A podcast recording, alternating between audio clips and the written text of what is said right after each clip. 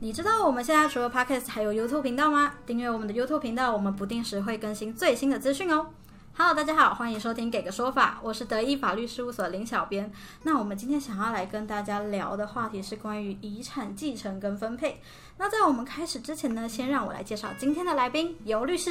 Hello， 大家好，我是德意法律事务所游鸿成律师。是，那我们在去年的节目中也有邀请到游律师来《给个说法》，跟我们讲解有关借名登记的案例。那在实务上其实最常遇到就是家人之间有借名登记的这个情况，那其中有些原因是来自可能传统观念、父母对子女未来的考量等等。那近期是有看到关于五亿高中生的新闻，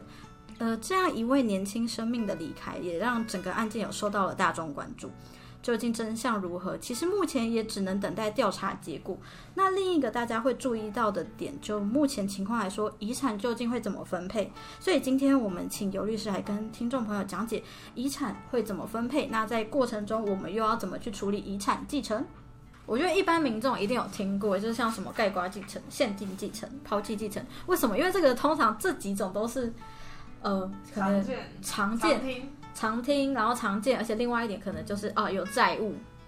考虑到有债务的时候，大家比较会去找说，那我现在继承怎么办？比如说我知道我上面的长辈可能债务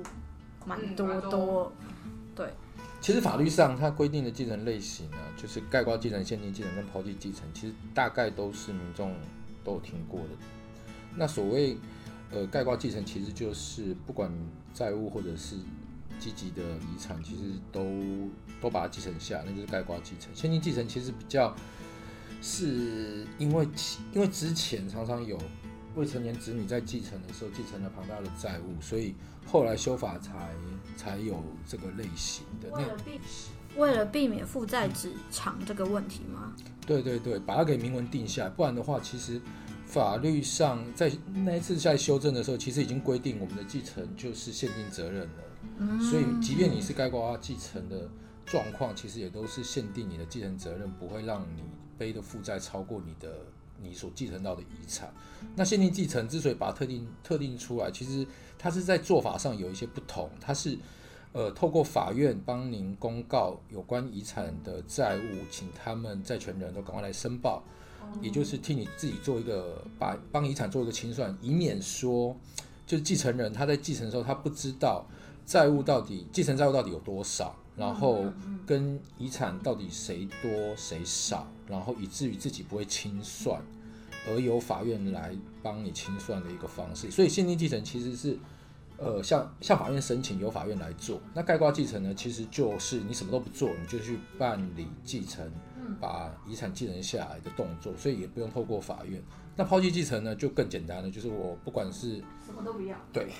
对，就是你说的啊，只是说这个动作也是要向法院申请啦，对啊。可是像是因为像这个情情况比较说比较多，像是像刚刚港哥你有提过啊，他限定继承其实像原本定的原因是为了保护未成年的子女，可能在遇到像是单亲家庭，然后可能父亲意外过世，可是偏偏小朋友可能还没长大，还没有成年，所以他自己对于钱财管理这个东西，就算是成年人来说都蛮难的，更何况是一个小朋友要去处理这些事情。对，但我们现在这些就听起来比较像是说，因为你的债务庞大，有可能会有债务的问题。那如果像一般我们今天比较就已经很清楚说，哎，呃，可能爷爷奶奶比较身上没有债，没有债也没有要还款的状况下，可能还会有什么哦，尤其家里有房子有土地，那那个继承的话会是怎么样？而且可能我们兄弟姐妹蛮多的。这边这边跟主主持人这边稍微报告一下，其实刚刚有提到说限限定继承，但这个限定继承其实强调的是说跟法院申请来帮你做遗产上的清算。那其实呢，呃，我们在修法之后，不管你是用概括继承，也就是你都没去办，其实也都是。呃，我刚刚说的限定责任的一个继承，所以现在而言的话，原则上其实不会继承到超过积极遗产以外的债务了啦。这个这个先先说在前面。那刚刚最后主主持人问说，呃，如果有很多继承人的话，当然通常都是继承之后，然后双方去写协议书。比如说，如果按照法律的话，也许一栋房子三个继承人每个人是分十分三分之一。嗯，那大家想说，就是如果不要那么麻烦，我愿意用十分三分之一来跟你换你所继承到的，也许是现金的三分之一，然后以让这个不动产它的呃所有权是完整的。那有可能就会用就是嗯像协议分割，也就是大家在继承房子之后，大家去协议，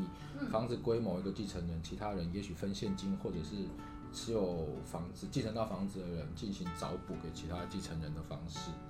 这些就是分割，就是呃坊间比较常说的分割继承。嗯，那有一种叫做共共同共有，共同共有。共同共有继承其实也只是呃民间在说，所谓的共同共有继承其实就是你概括继承的方式，然后你没有去办分割。所以呃拿不动产来举例的话，就是说你在不动产的所有权登记上面会出现共同共有的方式，或者是它的取得的方式会是写继承登记，然后所有的继承人并没有去分割说大家的呃应继应继分，或者说大家持分是多少的情况之下，所以大家属于共同共有持有这个不动产。哦，所以是大家加起来是一个一。对，可以这么说。哦，所以这个如果之后啊，就像共同共有，可能我跟我的兄弟姐妹，我们现在是共同共有一块土地好了，就可能爷爷奶奶那一辈那时候务农，可能还有留下一块地给我们。好，那我们当下继承就是继承就继承嘛，可能也当下没有分，可是之后如果我想要卖掉，我想要分再去分割也是可以的。呃，也是可以的，只是说要跟所有的就共同共有人这边看是大家如果可以协议就以分割的方式，嗯，如果不能协议的话，可能就依法去主张说要分割共有物。嗯嗯，然后我们上一次之前其实还有一种，我们刚好有邀请到黄玉伟律师，所以我们其实有聊过关于遗嘱啊，还有像是监护这部分。那那个时候黄玉伟律师有提到有一种叫做，诶，看一下哦，遗嘱继承，遗嘱继承。对，而且那个时候黄玉伟律师有帮我们稍微讲了一下遗嘱执行人这个很特别的，可能一般民众不太清楚，但是遗嘱遗嘱执行人是蛮重要的。那像在遗产的话，也有像类似遗嘱执行人这种比较辅助身份的吗？欸、我想主持人提的应该是指遗产管理人，可是遗产管理人毕竟他跟遗嘱是不一样啊。大家顾名思义，遗嘱执行人是必须先要有遗嘱，然后这个遗嘱执行人是有可能是遗嘱里面自行有指定，或者是法院选任，然后去做为这个遗嘱它的分配方式去做这个执行。那遗产管理人呢，其实大部分是由法院这边选定，因为他的要件就是呃没有办法马上找到继承人，所以可想而知，那可能就是一个没有人管的的遗产，所以由法院这边来选遗产管理人来管理遗产。嗯，那通常遗产管理人，哦对，凯文哥有做过遗产管理人，对不对？对。遗产管理人其实实际上工作真的会面临到什么？你自己有印象之前做过的，有像不动产对不对？对啊。还有土地。不动产其实遗产管理人很有趣的是说，其实大家也都听到新闻有讲过说，呃，全台湾有多少的不动产是面临没有人继承的状况，有需要去管理这样子，嗯，但实际上在管理的时候面临到困难，是因为你也不知道这个被继承人他死亡前就这个不动产已经有做什么事也好，或者什么事都没做也好，或者他这个不动产已经有什么关系了，已经跟其他的不动产或者是跟其他的利害关系有什么法律关系，你也不知道。所以通常就任之后最呃最一开始都是先去厘清说这个遗产或者说这个被继承人跟其他利害关系人到底已经做了些什么事？好比举举例而言，之前继承的不动产，呃，一继就是呃出哦管理的遗产，一收到法院的裁定之后啊，就有人打电话来说，他之前已经有跟被继承人已经敲定好要做都更，然后他名也都签了啊，突然过世了啊，然后也没有继承人，那就伤脑筋啊。就是我也不知道说这个都更的协议书到底是不是真的，那是不是要跟着同意？那对啊，也就就这就面临一个麻烦。所以遗产管理有时候你接的时间点也好，或者说你刚接到手的时候，你也不知道说被继被继承人就这个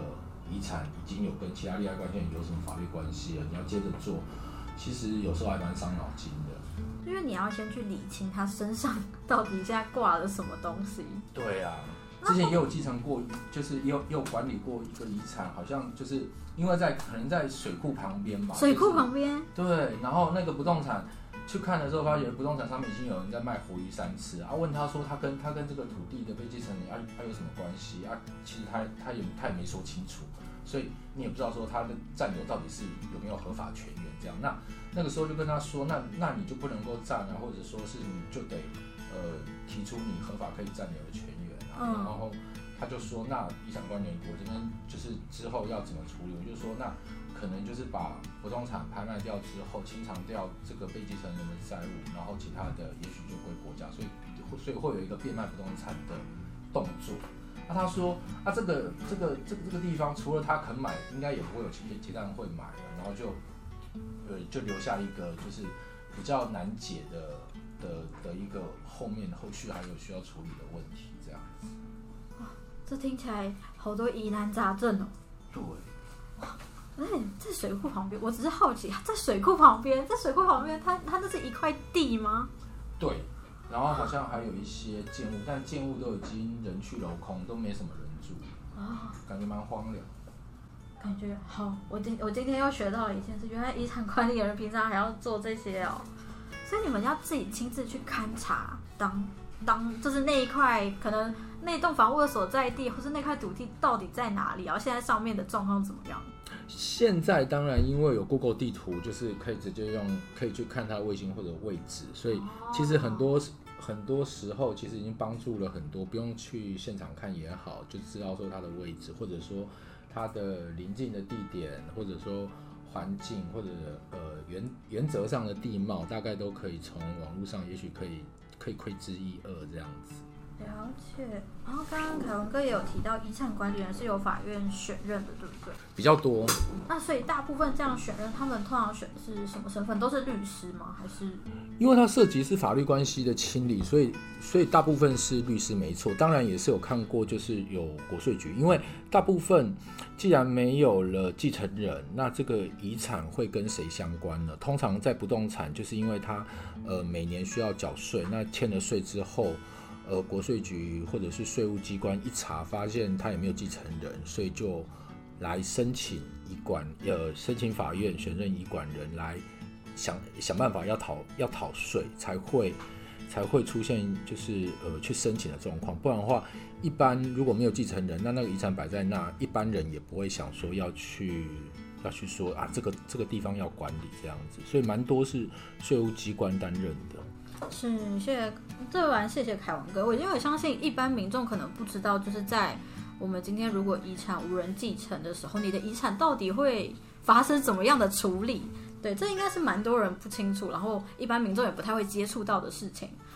对啊，这很有这很有趣，因为通常是，呃，活着的人会去想说啊，今天如果有过世人，那他遗产要怎么处理？那今天之所以会有遗产管理人，就是因为已经没有任何活着的继承人了，所以没有人想要帮他处理，那那那那个遗产就会摆在那边，直到有相关的，我们法律上叫利害关系人，可以去帮他向法院申请要管理这个遗产。是，那我们接下来讲到遗产管理，另外一个还有蛮重点，其实我们在接法律咨询电话也好，或是官方网站接到民众来询问，他们通常都会提到关于遗产分配。也就是大家会有一个问题，就是我们要怎么分配啊？我可以得到多少啊？什么叫做继承顺位？其实顺位的部分，其实民法上面都有规定，大家其实呃也都可以就是一望即知，就看到法条大概就知道。大概第一顺位其实就是直系血亲的卑亲属，这个大家都知道。那呃接着下去当然就是呃直系的血亲一定是优先，所以就再来就是。呃，父母，然后兄，然后再来才是旁系然后跟祖父母，就兄弟姐妹跟跟祖父母啊。这个祖父母呢，大家一般因因为一般民众可能会就是呃，我们传统会分内跟外，但现在其实民法上面其实是没有分内外，也就是不管是外公外婆或者是爷爷奶奶，其实都属于同一个顺位，而且都是能继承的。这个我觉得是特别提一下，应该大家民众都会呃都应该要清楚的啦。哦，对，以前会有说就是是外孙对内孙，以前会分内外。哦，这一点这一点真的凯文哥没有提到，我真的也忘记。我记得以前在学校学的这一块真的超级问号的，非常非常茫然。但我们目前我想一下，其实过去啊，听到民众在询问，还蛮常听到一个，就是他们会说，哎，那我可不可以？就是有一些是遗嘱分配嘛，遗嘱就可能先定说我们要怎么分配这个遗产。我蛮常听到有一个问题是，我可不可以在遗嘱里面写我不要给谁，或是我要把我的财产全部都给谁？欸，可以啊，当然就是遗嘱，呃，在遗嘱里面，其实被继承人或者是遗嘱人他想要怎么分配他的遗产都，都原则上都是可行的。那如果说你是把全部都要给谁，或者是不要给谁，其实。呃，在法律上要稍微注意的是说，或者其实也不用注意，因为我们法律上有一个叫特留分的东西，就是说，如果您的遗嘱分配侵害了某个继承人的特留分的时候，其实继承人可以主张他的特留分，他要保留下来，所以可以要回来。但是，呃，也只有他要主张的时候，可能才会呃需要保留。所以我，我我是觉得，其实遗嘱人在写的在写遗嘱的时候。固然呃知道也好，那即便说不知道的话，其实可以依自己想要的方式其实去做分配。那如果说呃不清楚说之后可能会像我刚刚说的，也许会有继承人会去主张特留分的时候，也许可以咨询专业的律师，那知道说这个遗嘱可能之后会面临什么样的状况，我想这样子就比较清楚了。对对对，然后其实我们在可能一般民众比较少听到，大家最常听到的就是特留分，因为就是涉及像我刚刚提的那个问题，很多民众都是在询问这个问题的时候，律师都会提及，像凯文哥刚刚一样会提及说，哎，那你可能要注意一下，可能未来会有特留分这个问题。但另外一个就是可能是学生比较会听到的，叫做应继分，在学校还蛮容易对应继分跟特留分，我那个时候有一阵子把它颠倒。对对对。这边可以请凯文哥补充一下，什么是应继分？应继分其实就是法律规定，呃，这个继承人他依他的法律顺位，他可以分到的比例。嗯、那特留分呢，是如刚刚所说的，他只有在遗嘱出现的时候，如果他侵害了你的特留分的时候，你可以主张说你要保留你的特留分给就是呃继承人这样子，所以。